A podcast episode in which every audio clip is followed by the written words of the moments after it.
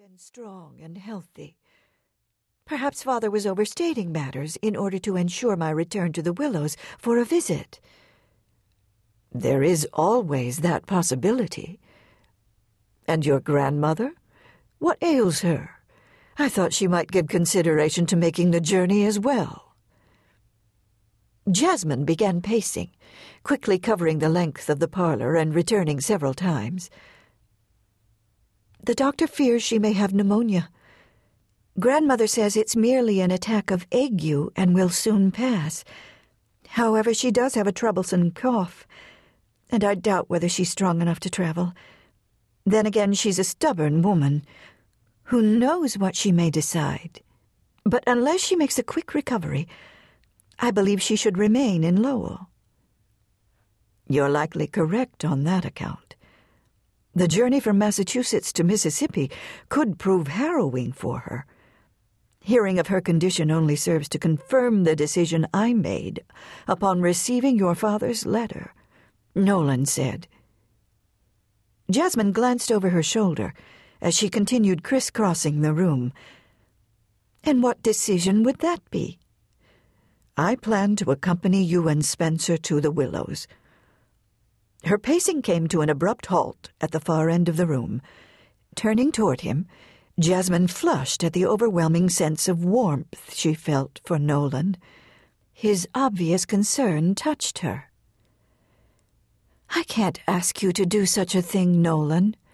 The commitment of time required to make the journey is unreasonable to ask of anyone, other than a family member, of course. His gaze fell Am I not family? His question was barely audible. Oh, what have I said? Of course you're family.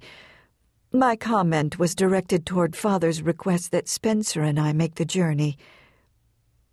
Taking several quick steps, she came to a halt in front of him before meeting his questioning gaze. Surely you realize that Spencer and I couldn't have survived since Bradley's death without you. Spencer has come to look upon you as his very favorite visitor. In fact, he often demonstrates his displeasure over the fact that you live in Concord rather than Lowell. He would, of course, prefer more frequent visits. Nolan gave a slight nod, but his lips remained fixed in a taut, thin line.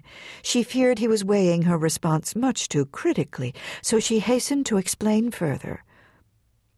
I find the fact that you would be away from Massachusetts for such a long period of time to be a matter of grave concern. I can't expect you to make yourself available every time difficulty arises in my life. His gaze softened. Of course you can.